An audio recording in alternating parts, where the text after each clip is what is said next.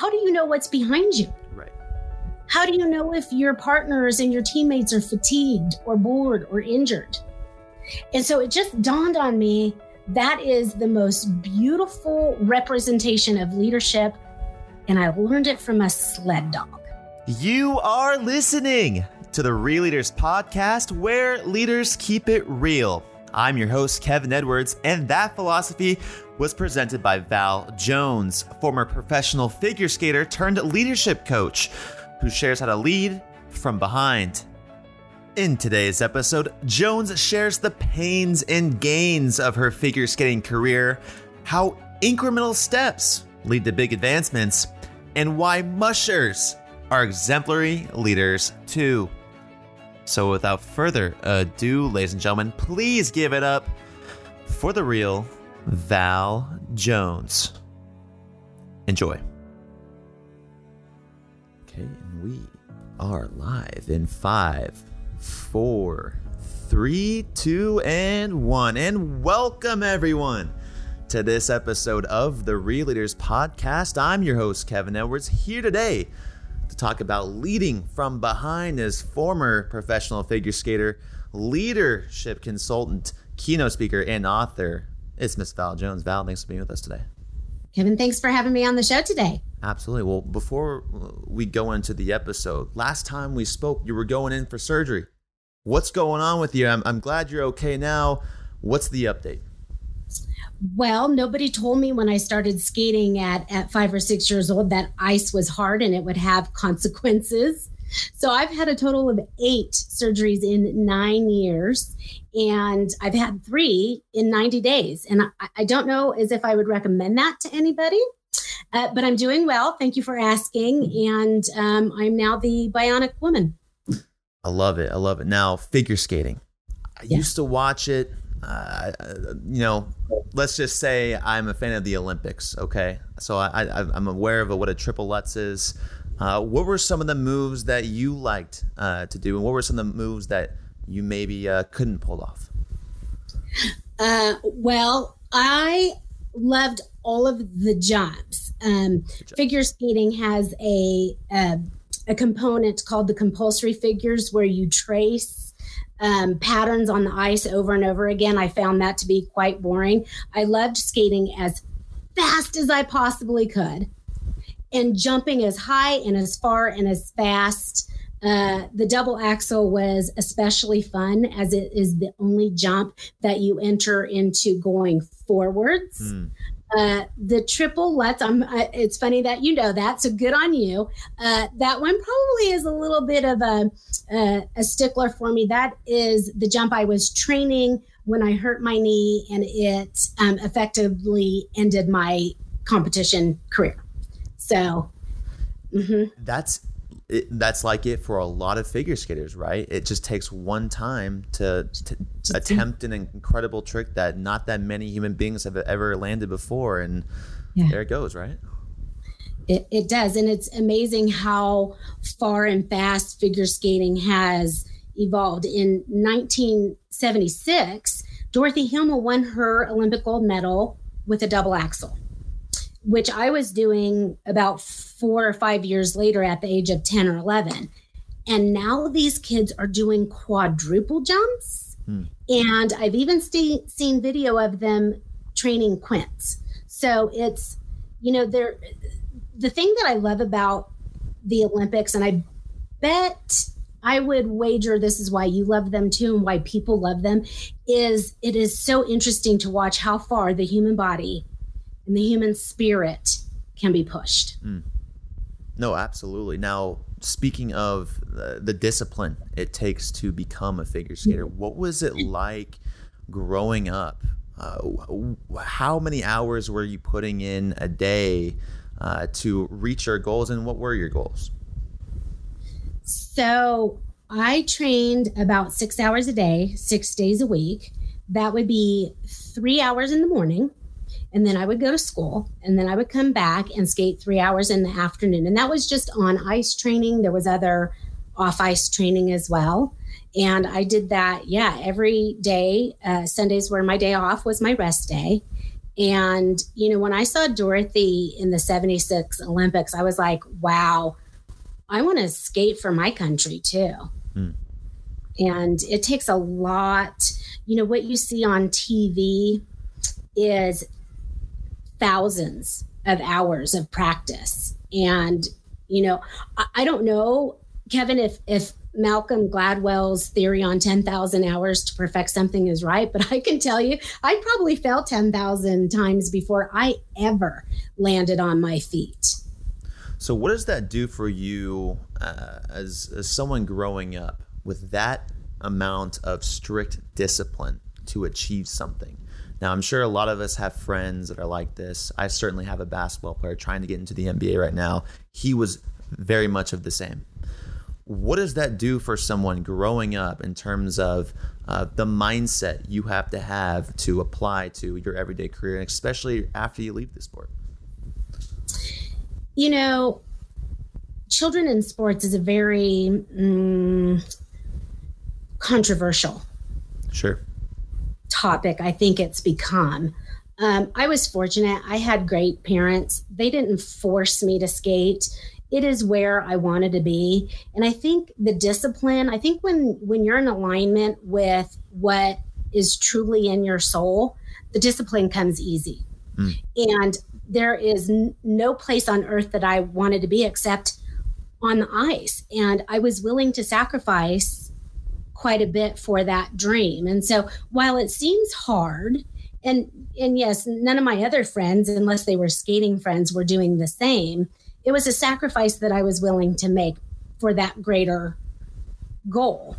Um, sacrificing friends or school, high school dating, games, parties, that seemed like an easy sacrifice for my goal of competing for my country. So I think it was a combination is it, was inherent with me and I had great parents. I came, I'm the youngest of seven. Uh, we were all very competitive. We were all very um, athletic. All of us kids played sports. You know, quite honestly, Kevin, I don't know how my parents did it. Just running from ballpark to ice rink to ballpark. I mean, I really, I, I just, I really lucked out. Parents don't get appreciated enough for their involvement in uh, children's sports and, and their overall lives as well. So shout out to all the, the great parents out there, mom, yeah. if you're listening, thank you. Um, now let's let's stay on the timeline here. Mm-hmm. You just mentioned uh, you tried the triple axel. It didn't yeah. go well. What happened at that moment, and what was the injury?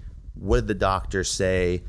What are your thoughts immediately after that injury? Well, again, ice is hard, and I had been injured before. It, that was not anything new to me. Mm. But um, on that particular day, on that particular jump, something felt different. The pain was much worse. And I thought, oh, it'll just be like all of my my other injuries. Maybe I'll be in a in a boot or a cast and I'll have to be off the ice for 6 weeks and then I'll have to do physical therapy. It never dawned on me that I would have a moment where the doctor came in and was like, mm, I don't think you should ever skate again and because that never entered my mind and so it was without um, being over dramatic it, it, it, was like a death mm. Everything i had dreamed of everything i had worked i had calculated a few years ago that i had trained up to that point over 36000 hours. And so it was a death. It was a it was the death of a dream. It was I, I don't think what what people understand is when you are that heavily involved and, and you sacrifice so much being a skater wasn't what I did. It was who I who I was and so I identified with that and and so it brought up a whole bunch of like who am I now what am I going to do with my life now I mean I literally hadn't I had nothing outside of skating hmm.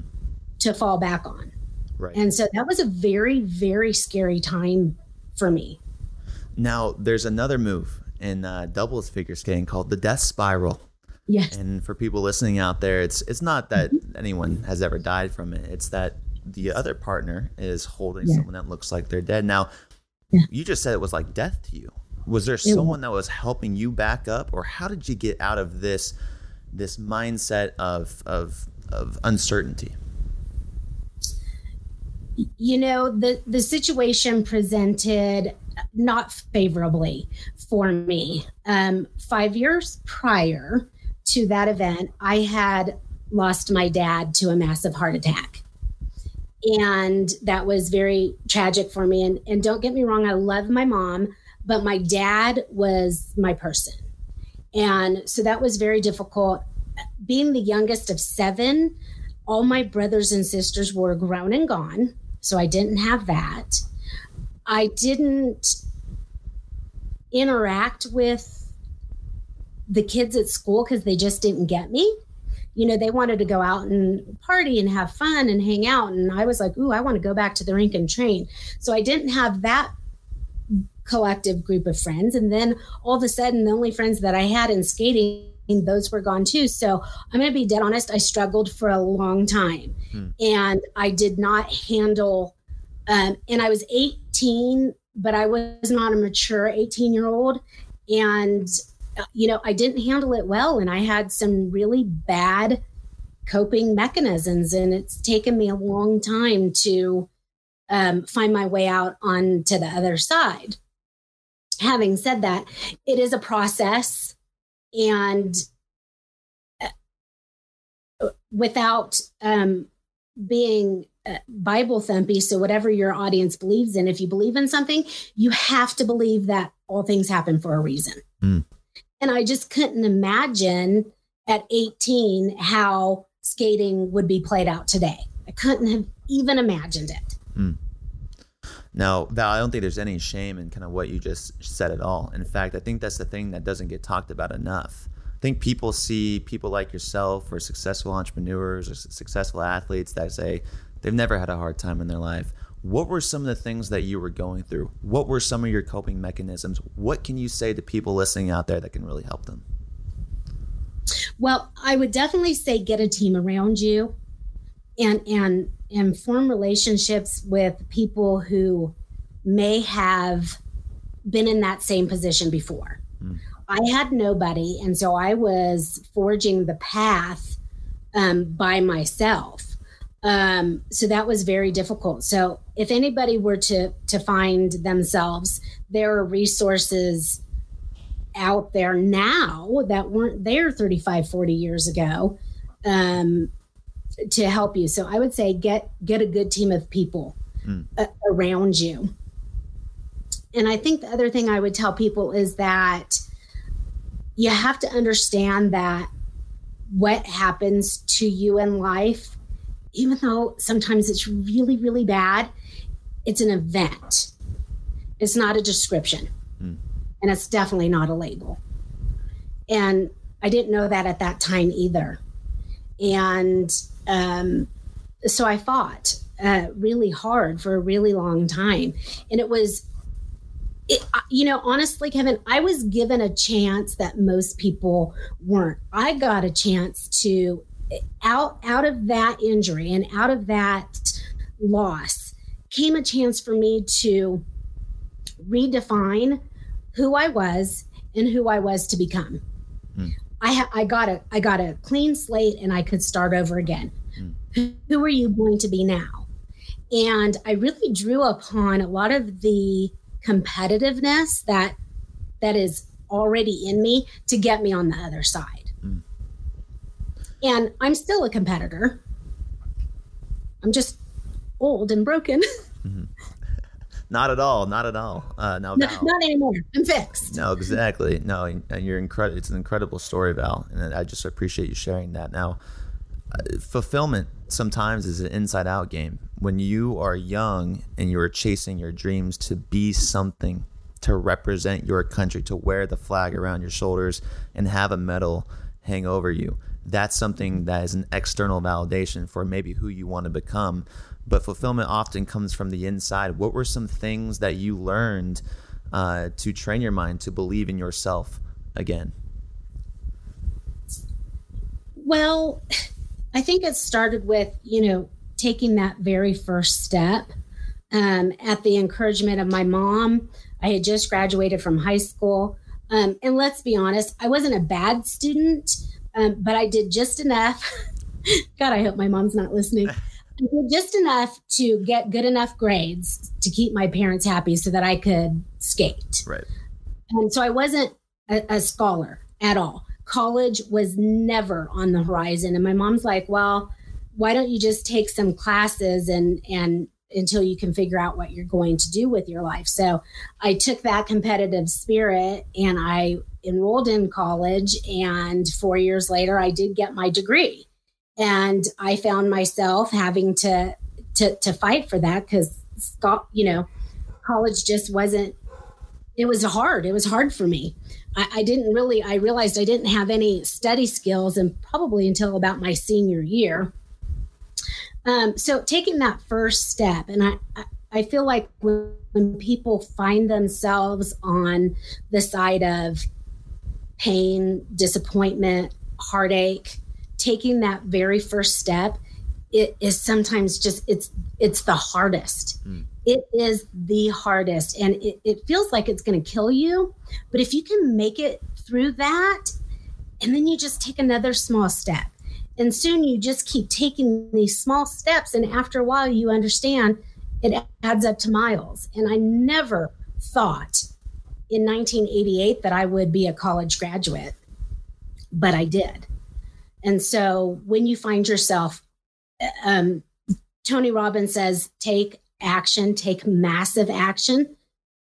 I say, and I love Tony, I say it doesn't have to be massive action. Take the smallest step forward, it's still a step forward. Right, right. These incremental changes, these incremental steps, they add up. They do. Yeah.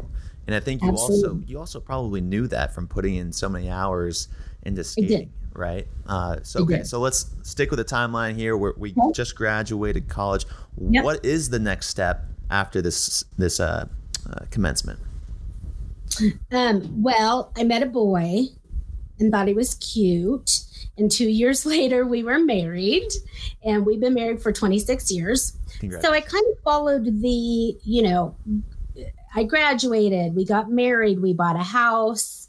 Um, I had two children and was in that place for a really long time until t- 2007, which is when I founded um, an international fitness uh, hoopla called CrossFit. You may have heard of it. Mm-hmm and I loved CrossFit. It it allowed me to still be an athlete. It allowed me to still be a competitor, um, even though now I understand that you know I'm really only competing against the girl that I was yesterday.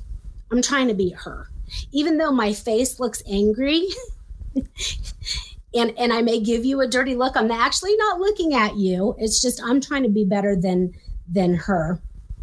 And so I got my coaching credential and I spent uh, more than a decade coaching CrossFit and really found my passion for coaching people mm. and bringing out the best in them, even when they tell me all the reasons why they can't do it, they shouldn't do it, they wouldn't ever be able to do it. I saw in them potential. And I loved that moment when they did, Kevin, they did the thing that six months ago they said that they wouldn't ever be able to do. Mm. That moment is is magical. I mean, we jump up and down, we laugh, we cry, we hug, we high five. Um, and really, it's not that I did anything, they did all the hard work. Mm. All I did was provided an environment for them to search out their inner champion and their inner peak performance, whatever that was for that person. It was already in them. They just had to have an arena to bring that out, to try, to fail, because it's okay to fail. In fact, there isn't such a thing as failure, there is only feedback. And every time my butt hit the ice, it wasn't failure, it was feedback. Did I not jump high enough? Did I not rotate quick enough? Was one of my, you know, if your shoulders are off and you're rotating three times in the air, the, the athlete, a figure skater, will be 1% off axis. And you know what happens? Gravity. Right. So providing that for, for these people that I worked with and allowing them to explore what is really inside of me and how can I be better.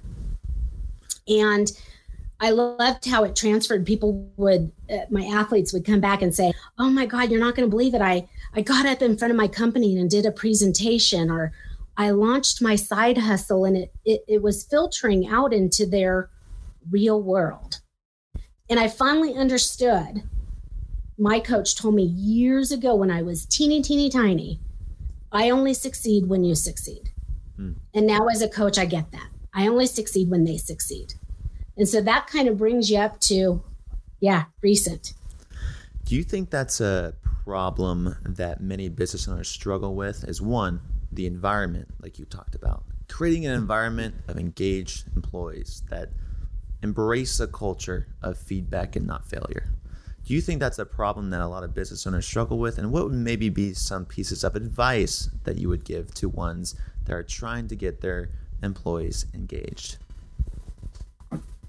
So I think, yeah, providing a safe environment for them to do do that. And it, I often think about like, are people really scared of failing, or are they scared of other people seeing them fail? Look, when I stepped out onto the ice in front of 10,000 people and I had 10,000 eyes watching me and I fell, there wasn't any escaping that what do you do? You get up and you go again and you continue on the path. And so I think providing a culture in which, you know what, we're going to try this and there and, and outwardly saying there isn't such a thing as failure in this company, in this organization. There is only feedback. Hmm. That's powerful. You know, even starting a podcast, I can totally relate. What are my friends going to think of me? Am I going to do good? Can I actually keep this up? The mind games people play with themselves is mm-hmm. is, is, is, just beyond me. How, how does someone get past that? How did you get past that as a figure skater, warming up uh, before you're about to take the rink? What were some things that you would think about to stay focused on the job ahead? So at the risk of bragging, I competed against some of the big names that you and your and your audience have heard of. I competed against Kristi Yamaguchi and, and Tonya Harding, and they are fierce competitors. Here's what I told myself. I, I think that there's a difference between being cocky, which says I can just show up, I haven't done the work, and I'm still gonna win, versus confidence, which says I know I've put in the hours. I know I've done the theoretical reps. And I know that when I do my best, my best is good enough. Hmm. But here's the catch even when you do your best, you cannot control the outcome. And that's where Tonya lost it, Kevin. She lost control, not control over other people, but control over yourself over your attitude, over your work ethic, over the outcome. You cannot, even when you give your best, you cannot control the outcome. And I think that's where she lost it. She lost control, or somebody in her group lost control. So it is, um, it is training to not give in to the pain, but just adjust to the pain knowing that the pain comes. And that can be a physical pain or it could be spiritual, mental, right? Pain comes in all different ways. I totally agree. Totally agree. I'm a big sports analogy person. Yeah. And oftentimes when a teammate's having a bad game, you can tell something's going on at home yeah. in their personal mm-hmm. life. Yeah how does your off-court experiences affect your on-court performance whether you're in business sports or even a scientist? Well i think i think sometimes compartmentalizing it is a great thing to possess. Knowing that what i do so for figure skating and, and really no matter what sport you play, it doesn't matter what you did 10,000 times before that four and a half minutes that I skated. And it didn't really matter the 10,000 hours after. It only mattered when you're in it. And so showing up, bringing your A game, and and honestly, I feel like the difference between a gold medal and a silver medal is what is between the six inches of your ears. It is that mental toughness. Showing up saying, I have a job to do and I'm going to execute it. And I know my, again, it comes back to that confidence piece. I know I've trained, I know I've put in the reps. And if I execute, I know it will be good enough. Mm. So I think compartmentalizing and trying to just focus in and show up in that moment um, is super important. And I think that goes for sports, if you're an entrepreneur, if you're a CEO, if you're a mom. Exactly. It applies to everything. Exactly. Uh, we're all human at the end of the day. That's for yeah. sure. Now, um, you, we mentioned a little bit before the show, we were just talking about your leadership philosophy. Mm-hmm. talked a little bit about creating an environment uh, that embraces feedback and not failure. Mm-hmm. Uh, what is your philosophy on leading from behind, and how can a business owner incorporate it into their um, organization today? Yes, thank you. Um, this is a, I, I love this story. This is a true story. My husband and I were on a dog sledding team. And as we were getting ready, the head musher, he said, he was prepping us for for the ride. He said, "Okay." He said, first and foremost, as as the lead musher, you have to know all of your dogs very intimately. You have to know what are their strengths, what are their weaknesses, what cues, you know, verbal cues. Are they food driven? Um, you know, are they prey driven? But you all the things about the animals. And then he goes on. He said there is a very strategic placing of a dog sled team six dogs, two, two, and two. He says the first two are your lead dogs. They are the smartest. They can find the path easily, and they are also most uh, accepting of direction from the musher. And then he pauses. And then he says, the next two dogs, those are your swing dogs or your pace dogs. They know each other very well and they know the the route and the trail and they know when to speed ahead say for an incline and when to pull back. Now in a race you know if if you come out of the gate at full speed it's very unlikely that you're going to be able to maintain that speed the whole ride. So knowing when to slow down and those pace dogs know each other well enough so that they know okay oh so and so is is hurting. Maybe we need to slow down. And then he goes on and the last two dogs are your strength dogs. They pull the most weight. They're the brute dogs. They're they're usually the bigger dogs. And so he tells me he's like okay so as you're coming up on to an incline if you do not get off and hop off the sled and run with the team coming up an incline, your strength dogs will look back at you and give you a dirty look. Well, I chuckled because I thought that I, I mean, I had no, I didn't know this man. I didn't know if he was joking or not. And so I thought, well, that's really interesting. So we go, and now it's my turn on on the sled, and we approach an incline. And I thought, well, I'm going to test this little theory. Now, I'm not a big person. I'm five feet tall and I'll only claim to be a hundred and something pounds, right? I mean, the, literally, the dog weighs more than me. Okay. So I thought, I'm just going to test this theory. And sure enough, my left dog, my male dog, his name was Kenai. He looks back at me, and Kevin, you know that saying, if looks could kill? Right. I, I would have been dead. Right, right. He gives me Disgusting. the dirtiest look. And I was torn between just laughing so hard or or jumping off and running like I was, you know, Usain Bolt. Well, you can guess what I did. I I, I got off and I ran.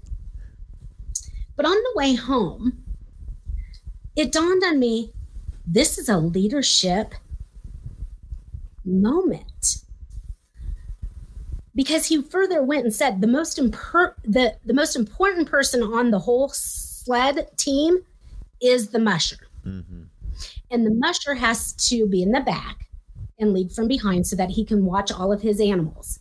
And he watches for fatigue, boredom, injury, when they have to go potty, because you don't want to be hauling butt at 35 miles an hour and have things flying at you. So he has to know. And if his dogs show any signs of fatigue, boredom, or injury, he has to switch them out mm. so that he can finish the race. And I thought, that is a leader. Hmm. That is being a leader. The most important person on the team is the musher. Hmm. And so when I think about a CEO or or the leader of an organization, and, and we've all heard, right? We've been in the hallways of, of companies where they talk about we have to lead from the front, lead from the front, lead from. And, and I don't think leading from the front is a bad thing if you're leading from the front as far as work ethic or, or attitude. But if you're leading from the front, how do you know what's behind you? Right. How do you know if your partners and your teammates are fatigued or bored or injured? And so it just dawned on me that is the most beautiful representation of leadership.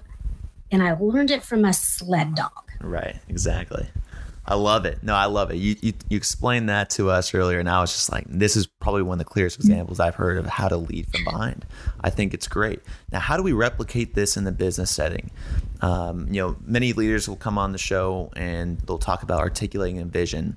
Uh, certainly, you can articulate a vision from behind, uh, but it's more about the day to day and maybe how you're treating people and how you're. Are, are, you noticing that one is getting a little bit slower? Are you noticing one's injured today? Uh, what are some things that business owners listening to this can do to replicate this mindset of leading from behind? Well, I would start off with the first thing that the musher said is knowing your team intimately. Hmm. Do you know what makes them tick? Do you know what their trigger points are? Do you know what motivates and, and inspires people? Um, do you know what they're passionate about, what they're not passionate about? Not just what their skills are, but them as as a human. And and as a as I developed my own ath- athletes as a CrossFit instructor, and as my coaches were developing me to compete in the Olympics, you can't just train the athletic portion of somebody. At the root of all of us, we're human. And so you can't just develop the sexy skills, and everybody wants the sexy skills. But if you're not addressing those human qualities, I think you're missing on something. Mm, yep. You are missing. And so getting to know your team intimately on a personal level. Um, some of my coaching cues, my verbal coaching cues, did not resonate with each person. Like my athlete, Susan, if I even raised my voice to her, she would completely crumble. I couldn't yell at her because that is not what inspired her. Versus my other athlete, Alan, who's who was a retired Marine, and he'd be like, "Don't come over here with that cheerleading crap right. with me, Val. You know, I had to, I don't know if cursing is allowed on your show, but I had to curse at him because that is what resonated with him. Mm. So getting to know your your employees on a very human level. I worked with a company. Charlotte was the controller. She had gone to college, she had the degree, she had the certifications. She was miserable. I said, well, what do you what do you want to do? What like if time and money weren't an issue, what would you be doing? She's like, I really love marketing. I, I just think it's so much fun. At the time, that organization did not have a necessarily formulated marketing division or a marketing plan. They didn't have marketing funnels or anything. And so we we negotiated with with her bosses and said, you know, what would it look, look like if she was able to keep up with her controller staff for her to try out this marketing stuff? And we got them to agree. And you know what? They had like a 36% increase in sales their company took off. They ended up hiring another controller, and now Charlotte was the head of this marketing department. Right. And it was only because I asked, What do you want to do? Right. What, what inspires you? What what gets you excited to get out of bed on a Monday morning? Right. You just got to ask. Finding what your employees are, are most interested in, what they're passionate about, will Passionate. increase their engagement, increase their productivity, increase their bottom line. It's, it's a simple concept. I wonder why it's so difficult sometimes to figure that out. But what's let's talk about some challenges right now. Yeah. It might be a little bit easier to lead somebody in person. Right now, Yeah. we're speaking virtually. Um, and, and I've done my fair share of podcasts, but for people that are trying to lead a team right now virtually, get to know their staff, get to know what they're going through. It's a, just a little bit harder. It's an extra barrier that's in the way. What's a piece of advice you would give to employers that are uh, trying to improve their leadership skills virtually? You know, sometimes it's okay to chuck out the agenda. And if you can make time and space, yes, you have to do it virtually, but sit around the proverbial table, the virtual table. And um, a game I often like to play is everybody has to go around, and it's called Two Truths and a Lie. And so every person has to tell two things that are true about themselves and one lie, and then everybody else votes on it and you really get to know your teammates well. Now, I usually win that one because what would seem to be a lie for me is I don't know how to ride a bike. I am the only human I think that could, at one point in time, execute triple jumps that does not know how to ride a bike. Oh. And so, yeah, that's, you know, that's a little nugget that nobody knew about me. And so I think if you can make time and space in your week to throw out the agenda, to throw out the to-dos, to to throw out all of the plans and and everything and just get to know each other. Like really if you have a, per, a, a leadership team of 10, it would take maybe 20 minutes to do that exercise. Val, it's it's pretty unfortunate you can't ride a bike because that's uh, it's one of my favorite philosophies to tell to people. It's oh, it's just like riding the bike, but I guess Just like I riding a bike. you. Yeah. Not I crash and burn. Rides bikes. Interesting. I didn't know that. Yeah. Wow. Well, uh, Val, now what about you? You mentioned if, if time and money wasn't a thing, what would you be doing? I think that's an interesting question uh, that a lot of people have not asked themselves yet. Yeah. Uh, if, if time and money was an issue, what would you be doing? Why is that an important question uh, that you lead with for all of your your uh, clients? Well, because just a little while ago, you asked me, and I get asked often, so often, Val, how did you train that hard for that long? And my answer was when you find something that is congruent with your heart and soul, the discipline comes easy. And so I'm going to regurgitate that. I asked that if time and money weren't an issue, what would you be doing? Because if it is congruent with their heart and with their passion, all the other stuff becomes easy. When you have when you have the why, the how becomes tolerable. And for the you know, you said you had a friend who was an athlete like you don't know like muscle not muscle fatigue, muscle failure. Like it hurts. Um you can tolerate that how if you know the why. And so everything kind of comes in this full circle. So, Val, what's next for you now? Uh, for people listening to this who are hearing about you for the first time, what type of clients are you looking to work with? What is next on your agenda? Uh, and how do, are you in, incorporating the philosophy of leading from behind? I would love to work with uh, more companies, more organizations, more leadership teams who are ready to um, rise to the next level of performance. Uh, what I have coming up next is my book, um, which is titled Sharpen Your Edge, which is a nod to my skating, is released November 21st. And so I'm super excited about that. Um, it took me three years to write this book. And I, I, I'm just super excited about it, Kevin, because I approach everything when I speak, when I consult, uh, when I coach. Um, I think about the one. And the one for me is the one person who finds themselves in pain, in disappointment, in heartbreak. Now, I don't think that somebody's going to find themselves in exactly my same situation, but in humanity, pain, disappointment, heartbreak, those run through humanity. Mm-hmm. So for the one person who is there and like me didn't know what to do or where to go or how to do it, I hope there is something in my book that will give them the courage to take that one teeny tiny step forward and move into this new life. And it may be a life they had never anticipated. Uh, it's an incredible message. Uh, I'm sure it's going to be an incredible lead at a great time for this to come out as well, when many people are going through uncertainty and having to look in inwards versus outwards as well. Val, it's been a pleasure having you on the show. We've talked about a lot today. Yes. The last thing I want you to do is bring this home. What is your definition of a real leader? My definition of a real leader is putting other people's successes before your own. Mm. It's what I said.